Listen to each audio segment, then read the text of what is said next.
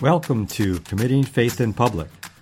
This is the podcast for people who want to be inspired by individuals and communities of faith doing good work in public.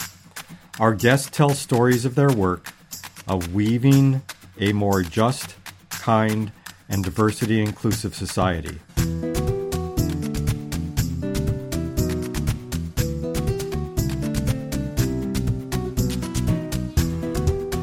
Our starting place for stories is Oklahoma because that is where we live, and because many people, both in Oklahoma and beyond, are surprised when they learn that interreligious friendly, pro democracy, diversity welcoming, public good oriented religion even exists in Oklahoma. So, through this podcast, we're spreading good news and encouraging you in your faith in public life work. I'm Gary Peluso Verdend, President Emeritus at Phillips Theological Seminary in Tulsa, Oklahoma, and working on the Religion in Public Life initiative for the seminary.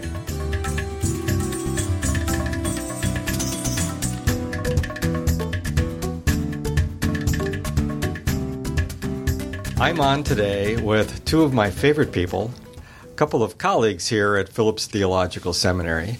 Sarah Morice Brubaker, who is the Associate Professor of Theology. And Sarah, you've been here about, is this your 11th year now? Yes. Wow, 11th year. Mm-hmm. Right, yeah. time is flying. Yes.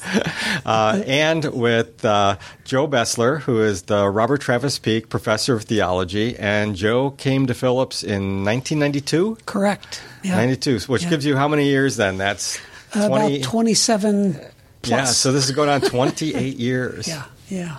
Right. Tremendous. Yeah. Tremendous. Good times. This is a bit of a special episode of Committing Faith in Public because we want to talk about a public story uh, that I haven't heard many on the more liberal progressive side talking about in and trying to get it at, at, in theological terms. And theological always includes at least in American context something of a moral uh, uh, terms also. But I've heard it talked about a lot as I read articles from the religious right. The story of impeachment and what impeachment means. I can say with high confidence uh, a perspective that I don't share and that I doubt that my two colleagues here share which is uh, right now on the on the far religious right, by which I am referring to, for instance, the Council of Advisors uh, around uh, President Trump, hmm. uh, who are much more um, into prophecy and end time sorts of thinking, then I think that a whole lot of folks who were once associated with the uh, moral majority and the Christian coalition of, of yesteryears uh, were. And they are speaking of impeachment as satanic, as this is the, the devil uh, trying to unseat God's anointed president, uh, which is the way they see him as God's anointed. Um, we've heard over the years now that he's Cyrus the Persian, who has liberated conservative Christians from the captivity they suffered during the Obama administration, and that he is Nehemiah the wall builder, and and and the like. But impeachment has brought out a new level. So, uh, and I, I'm, let's just confirm that is not the perspective that you two would share. Would, that, would that be correct? That would be correct. correct. yes. Good. So, let, so how should you know thinking thinking about the, the people who are, are, are listening to this podcast? Some of them are clergy and uh, various uh, faith traditions who are wondering. So, how do I talk? To my congregation, not necessarily from the pulpit, not always the best place to introduce the most radical ideas around, but uh, in, in, in teaching and in everyday conversation. So, how do we think theologically about impeachment? So, what comes to mind when you think about that? Well, for for me on on this, I I went to the classic kind of text of Nathan confronting David uh, in two Samuel. Uh, one to six. And and I, I did that just because it's such a classic text of the prophetic role of of religion in terms of critiquing the abuse of power. And I couldn't also help but notice how how much better David ultimately comes across than the current president in terms of hearing and a capacity to receive that critique and to be moved by it and to and to, to change one's heart. Right. Right. You can't you can't think of Saul of uh, President Trump ever um, being alleged to have written Psalm 51. correct. Correct. and as as well as you you can imagine that in response to Nathan confronting him, he might try to bring in all of his advisors and mock Nathan, or you know he might try to. Have, I mean, it's mm-hmm. it's. I mean the the analogy to Nathan is, in some sense, in a secular culture, the press. The hmm. press hmm. has this hmm. responsibility to hmm. critique the power. And this president has done nothing but vilify the press amidst thousands of lies and misstatements of truth. And so he seems really quite incapable, uh, actually, of, of hearing or receiving a moral critique hmm. in a way that he would acknowledge. Hmm. Yeah, real point of contrast with that yeah. biblical story, which has also been used to justify um, uh, God's choice of President Trump, by the way. Uh, that, uh, well, you know, God uses sinners. Uh, God uses people who have done awful things uh, to accomplish God's purposes. yeah. Uh, Sarah, you got something? I'm thinking about what Joe said about this president being incapable of hearing critique. And I think that also holds true among a lot of his base. So, in the question of what what preachers should say, what clergy should say, I wish I knew, but I I truly don't know what you say to someone who is um, has made a decision not to subject the, the contents of their convictions to any kind of even possibility of correction. By the highest levels. Yes. Right. Right. Right. Uh, no one can indict me for anything while right. I'm president. Mm-hmm. Right. Mm-hmm. Right.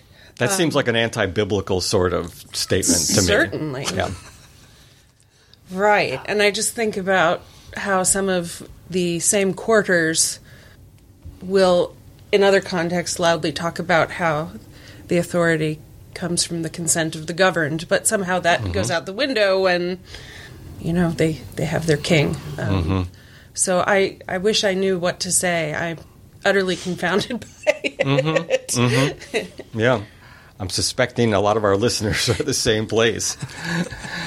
this leads me to to uh, that subject which has been really sore for a lot of us that that uh, sort of unites the press and I think nearly anybody else who is trying to pay attention to data, um, which is which is it seems one of the things I can't wrap my mind around. I can't get my head into is how two such different narratives are being told about uh, about the episode or the events that are, are reported in the impeachment process, right? With with one narrative being the Democrats have been out to get him since since even before he was elected. They've been looking for something. Um, they've, no pun intended, trumped up a bunch of charges, um, amped them up, ginned them up, and and and voila, we, we've got an impeachment. Versus what looks to be a careful laying out of all kinds of data and evidence, at least as much evidence as as the investigators have been allowed to uh, gather without hearing directly from everyone the president has claimed executive privilege for or otherwise uh, shut down and said you may not testify uh, with these people. But uh, for years now, probably since my PhD days, you know, I've heard about incommensurate moral universes and these are incommensurate narratives, right? I mean, it, you can't, you have a hard time thinking, I'm looking at the same stuff. Right. right. And, and yet, this, in terms of in, in a theological religious world, I mean, for me, this pushes into truth. And I know that truth has been a, a really fraught category uh, uh, throughout all of philosophical history, uh, but particularly in the postmodern era. Right. Uh, with the breakdown of the grand narratives that also support, you know, that this is a true claim. When I did a blog a few weeks ago, I created a photo taking a few uh, carpenter's levels, putting them in a wastebasket, and calling it trash. Yeah. Uh, that this is in the trash now. And if I could could have put a plumb line in there, I would have done the same thing. Because I thought true, you know, true in the old sense, in the modern sense, was was uh, was borrowed uh, or, or at least shared with the world of building. Uh, if something was true, it meant it was on level. And if something was plumb, it meant there's a wall that's standing up straight and it's not going to fall over as you keep putting more and more bricks on top of it uh, because you've built a proper foundation and, and a proper line to keep everything in place.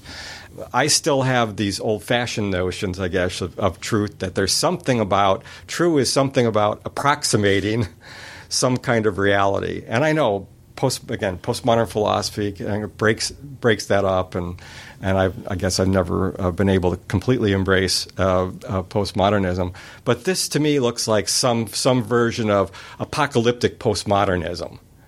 So I'm going to shut up there and see what responses you might have to this issue of truth. Oh, golly. Well, with apologies, I need to tell listeners I'm actually on sabbatical right now working on a book, and you, you kind of get in the zone where you think everything that possibly comes up in conversation relates to your research topic. So I fear that I'm doing that right now, but I think Oh, this please, actually do. relates. good So, um, one scholarly conversation that I only recently discovered, but have found so interesting. It actually, um, if if you're familiar with the analytic versus continental philosophical split, it actually happens over among the analytic folks, which is why I didn't know about it because I don't really read them that much, but um, I will now. And it's on epistemic injustice, and in, per- uh, in particular, there's a book by Miranda Fricker from uh, 2007, and that kind of got this conversation Okay, started. okay. And she has a notion of credibility excess, which it sort of functions, if you can imagine thinking about ways that our system is set up to give some people a whole lot of money in ways that are unjust, it, it's similar to that. Like some people, not because they deserve it, mm-hmm. just mm-hmm. because of how things work, unjustly get an, a huge excess of credibility, hmm. or, hmm. you know, in some mm-hmm. circles.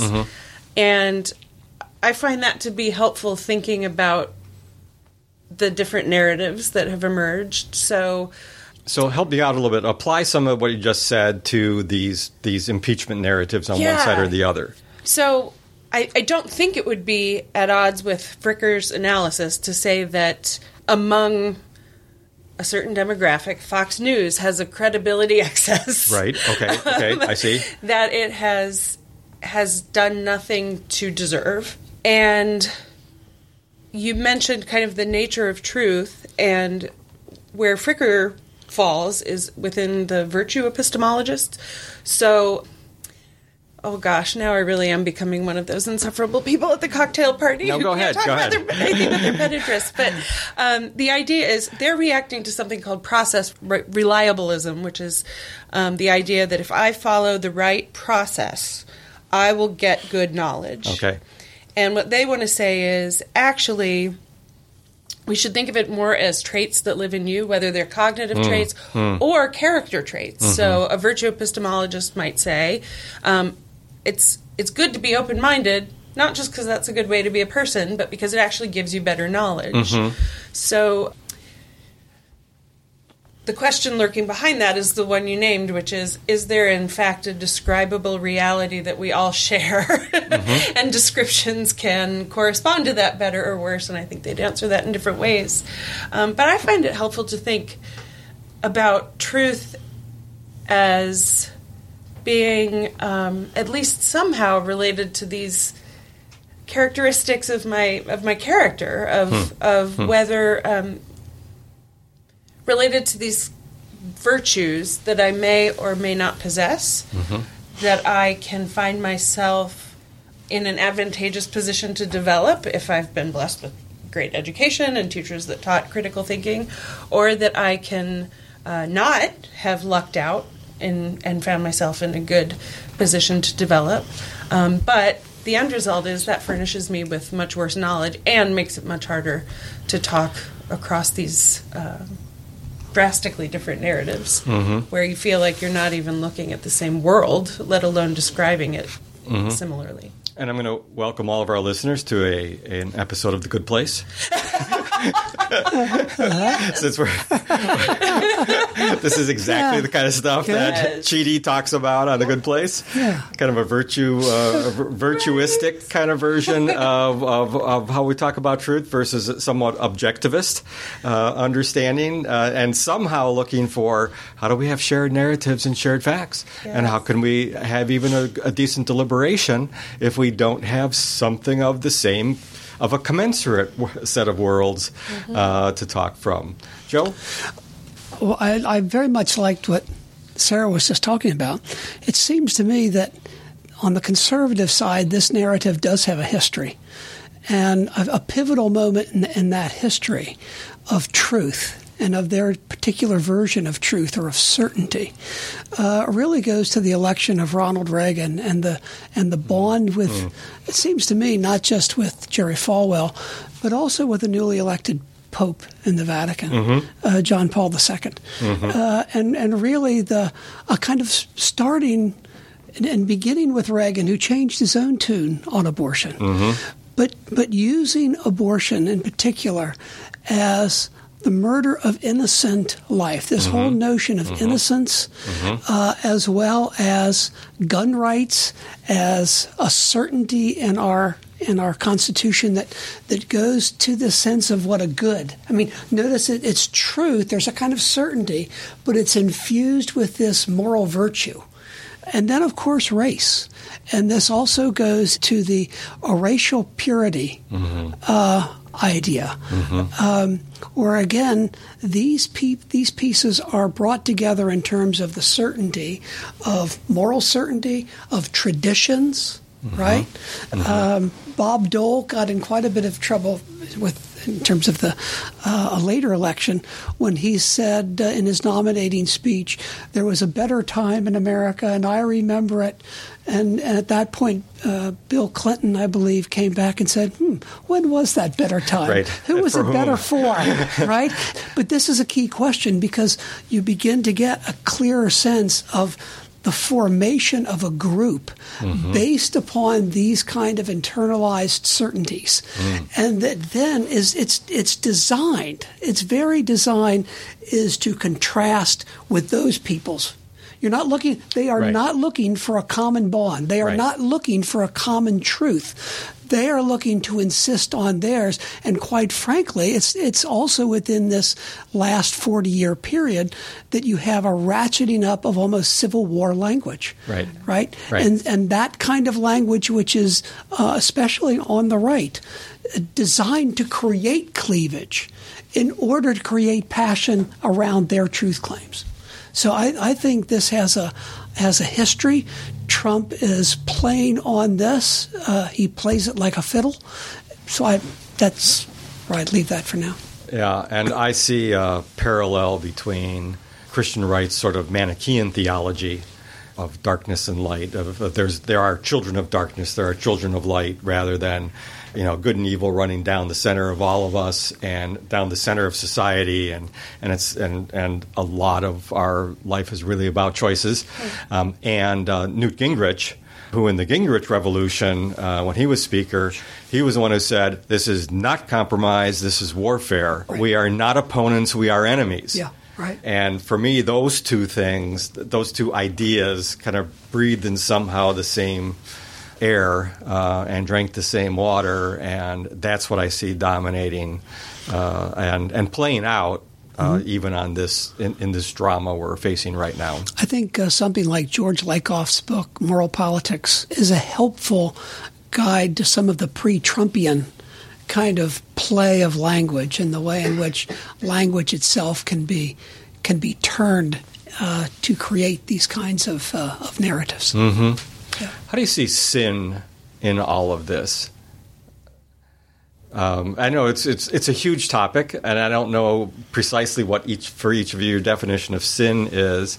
Certainly, the narrative of sin as brokenness, sin as uh, seeing partially and believing that you see it all, and take your partial and try to impose that partial on everybody else, especially for persons who have the power to do so. I mean, these things to me look like some versions of participation in sin, to use Tillich's language. How do you see sin as playing in this? Oh, you're outing me. I have a really robust theology of sin, Which I like. and I don't I think I that's always very like. popular in our circles. I always think of the quote from the Confessions: "Woe to you, O woe, flood of human custom! Will you never run dry?" And it's then it goes on, and there's this image of you know people lining up to to pay money to toss their children into a lake of fire. And so I'll sometimes have students say, Well, I really can't live thinking that our whole species is just that bad. And I sort of think, like, I can understand that, you mm-hmm. know, mm-hmm. but. I also watch the news, mm-hmm. and we are pretty rotten in a lot of ways. So I don't think I would follow a lot of my uh, fellow theological liberals, theological progressives, in being very optimistic about kind of therapeutic capacity. Mm-hmm. Mm-hmm. Uh, I mean, I think like I've been in therapy; it's mm-hmm. very helpful. But I think in terms of making humans better, it feels a lot like trying to pull myself out of a swamp by yanking on my hair. There's mm. no part of me that's outside the swamp. I don't have that leverage. So, um, and that can sound very pessimistic, but I also think that the idea of improvability of people can itself become source of great shaming. So the idea that like, mm-hmm. well, you, mm-hmm. everyone is in principle perfectible. What's wrong mm-hmm. with you? Like, so Right. I'm I sort of take the approach like. Everyone's a real mess, and we're muddling through as best we can. But oh, it is not pretty. Yeah, so that's a theology that calls forth a lot of grace. Also, Yes, Right. yeah, and and has room for some odd kind of apocalypticism, or Mm-hmm. at least eschatology. I think, but hopefully not the you know violent. Joe. I was thinking when you said that, I'd been looking at Article 1 and Article 2 of impeachment. And in the first article, right, um, which actually deals with the uh, uh, issues in Ukraine and the and the and the bribery and, and extortion and this kind of thing. The word corruption or variations of corruption appears six times. Uh, in in the second, it appears only once, but the phrase abuse of power uh, occurs at least four times. These are both powerful uh, aspects of the problem of sin.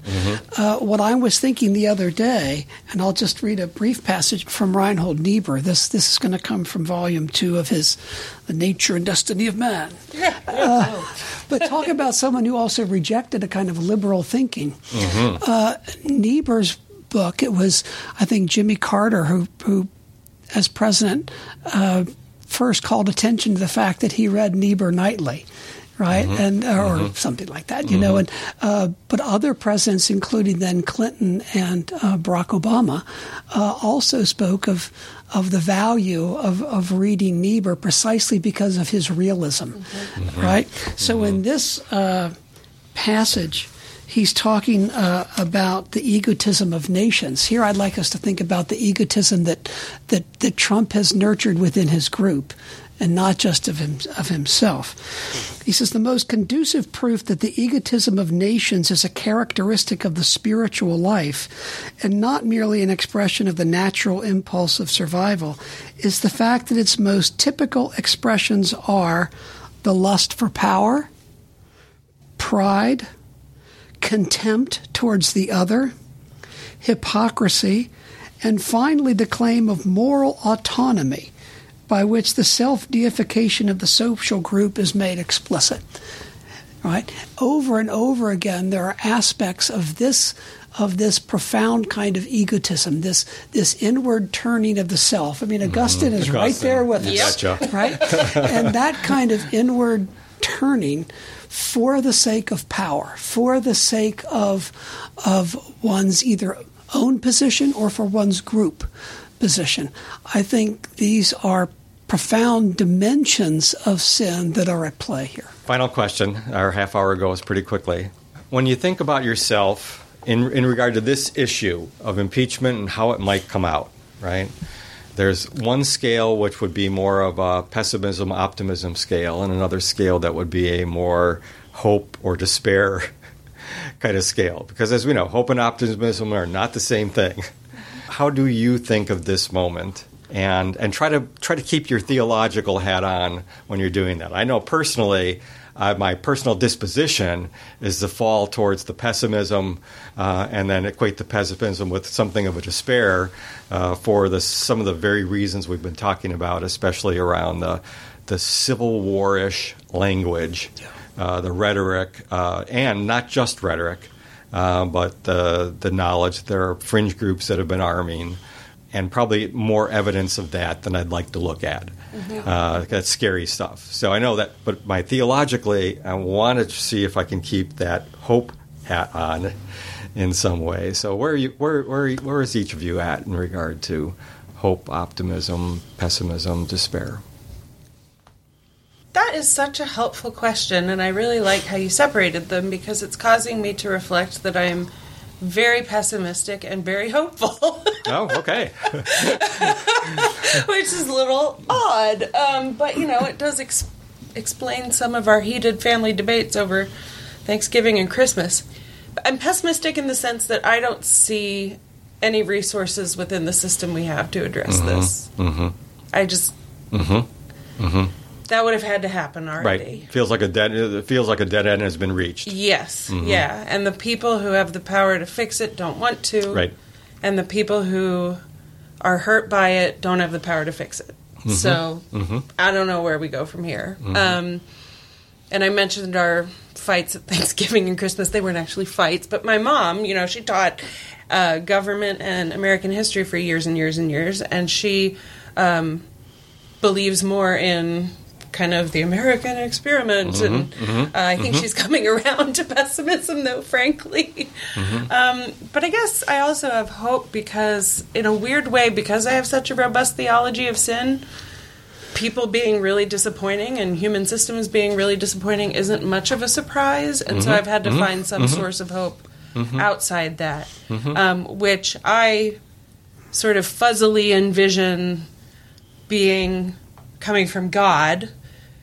Do I have a you know idolatrous notion of who God is? Probably. I mean, I think most people Most, do. most, I mean, that is the human condition, Right. isn't it? right. and of course, like among um, theology nerds with multiple graduate degrees, um, especially in kind of mainline Protestantism, we think that if I describe God more abstractly, it's more accurate. No, it's not. It's Right, just a different way of enshrining my own particular cultural predilections and saying that's how God is. And making sure that a very limited number of people ever pay attention to what you have to say. right, right, right. Um, so you know, I probably have a, a, a notion of God that involves some projection that Feuerbach would go, aha. Mm-hmm. Um, but you know, that's where my hope is because I don't have a lot of hope in what Right. humans acting in groups with disparate power manage to do on their own. Hmm. Okay. And on that cheery note, Joseph? Joe. I first want to go to Nixon because Nixon, in the end, complied with the Supreme Court and turned over the tapes. Right? So 18 minute gap on one. Christian. Um, and really, there were also members of his party who were, of course, willing to look at the e- evidence um, and would not turn away from it. And in the end, forced Nixon to resign in a way that enabled healing. It enabled a true narrative of what happened to emerge. And therefore, even though there would be bitterness, right? Mm-hmm. Politically. Mm-hmm. There could also be a basis for moving forward, for saying, let's turn the page. Mm-hmm. Actually, to allow the system to work, Yes. right? Because Right. if he had if he had stood up to the Supreme Court and withheld from them, Oh, well, you know, then we'd right. be at kind of where we're at now. Yes. And so I think that moment of contrast is precisely to say we are nowhere near that. Right? We are looking at someone who has defied Congress, uh, who may well defy the court uh, if need be, uh, out of the same kind of arrogant know nothing about the Constitution perspective. Um, and so I'm not optimistic um, at all about where this lands us.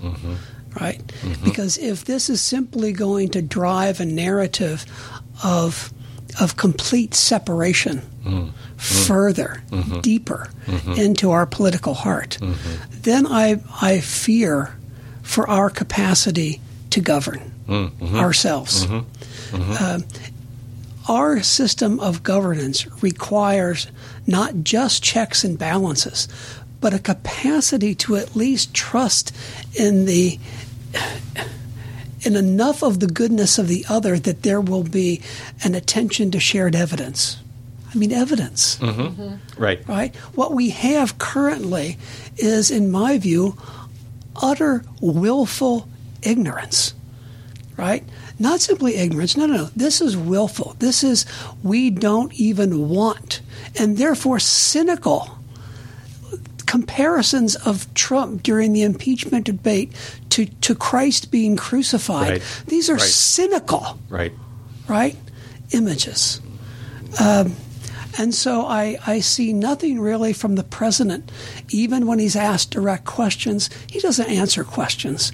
All he's doing is giving his base the next the next set of lines to sh- to spew. And so, um, in a, in a period and a time when you cannot, in any kind of good faith, expect or have confidence in the truth, going back to that question, mm-hmm. right? Mm-hmm. Of what someone is saying and doing, right? Your system's at risk. Mm-hmm. And so that's where I would that's where I would want to to leave my answer here. Our system is at real risk. Moment of peril. Yes. moment of real peril, and to pair that with hope. Yeah. right?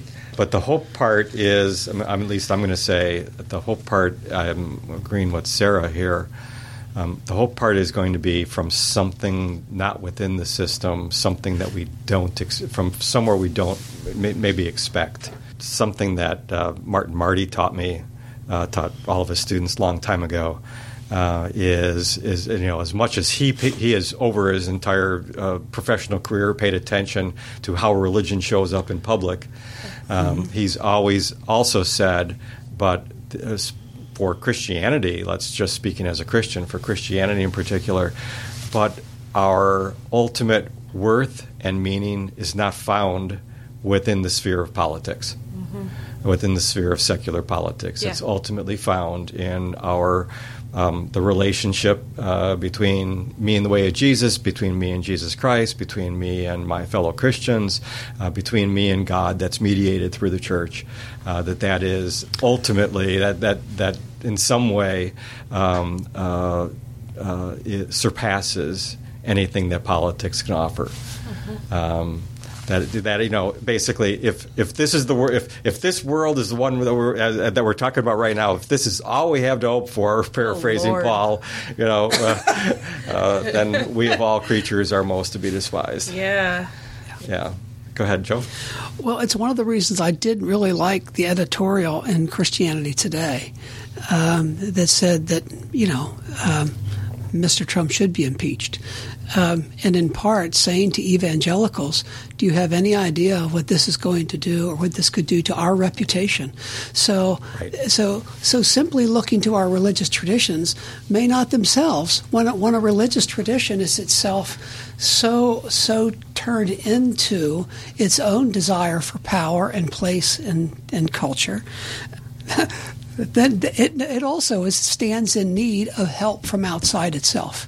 Right. And on, on and so again, I I uh, I think that the these voices of protest from within and on the margins of the evangelical community about the character Mm-hmm. currently of the evangelical community, and I might say Christian conservatism across the board, uh, needs to be heard.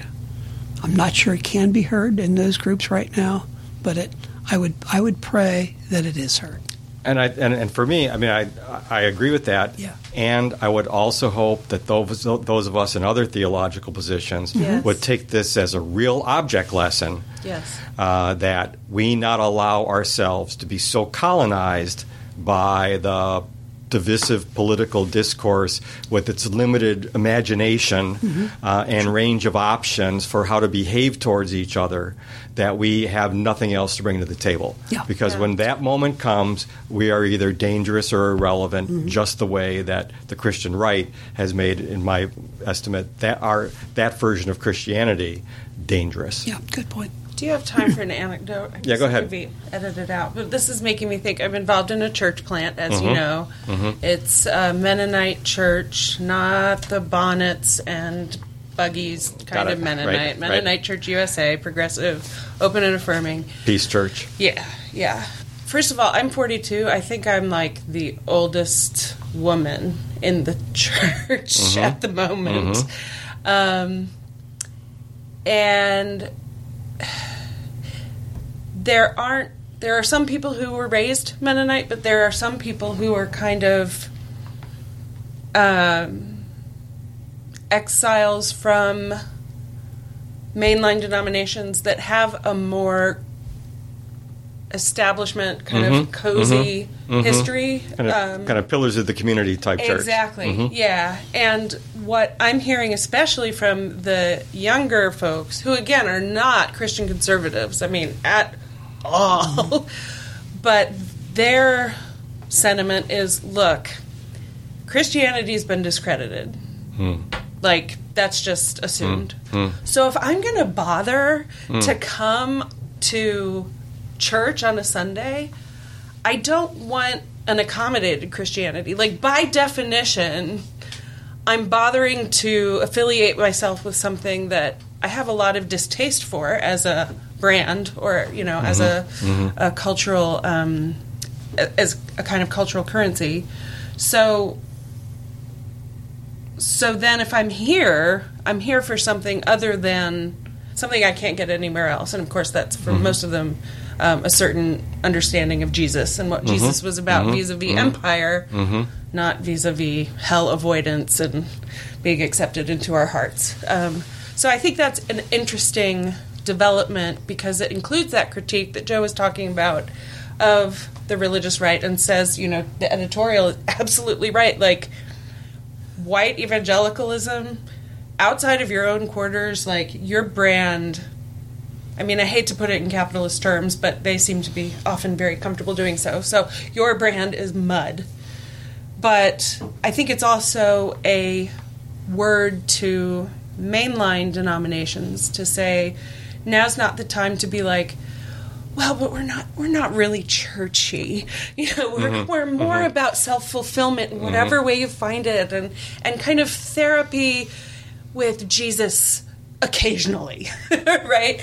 And i i think that that solved a problem at one point that needed to be solved. And a lot of people um, with histories of religious trauma certainly would for good reason find that appealing. But what i'm hearing from folks involved in this church plant and also online in church planning conversations is like nobody is excited to say, "Oh, I'm I'm a Christian. I'm going to go to church." So if they're showing up, it's because they really want Jesus or or something that mm-hmm. isn't available anywhere mm-hmm. else because it's embarrassing, mm. Wow. distasteful. Right. right. Yeah. Well, Joe and Sarah, thank you so much for being on with me today and Thank uh, committing faith in public. That term, committing faith in public, is something I know you all do a lot through your teaching, through your interaction with students, through your involvement in the Westar Institute. I really appreciate you taking time this afternoon in a really super busy January here at Phillips Theological Seminary to do this. Thank, Thanks. Thank you, Gary. Thank you. It was a pleasure. A lot of fun. This has been Committing Faith in Public, a podcast from the Religion and Public Life Initiative at Phillips Theological Seminary in Tulsa, Oklahoma. Copyright PTS and Gary Peluso Verdend. The views and opinions expressed during the podcast are those of the individuals and do not necessarily reflect an official position of Phillips Theological Seminary.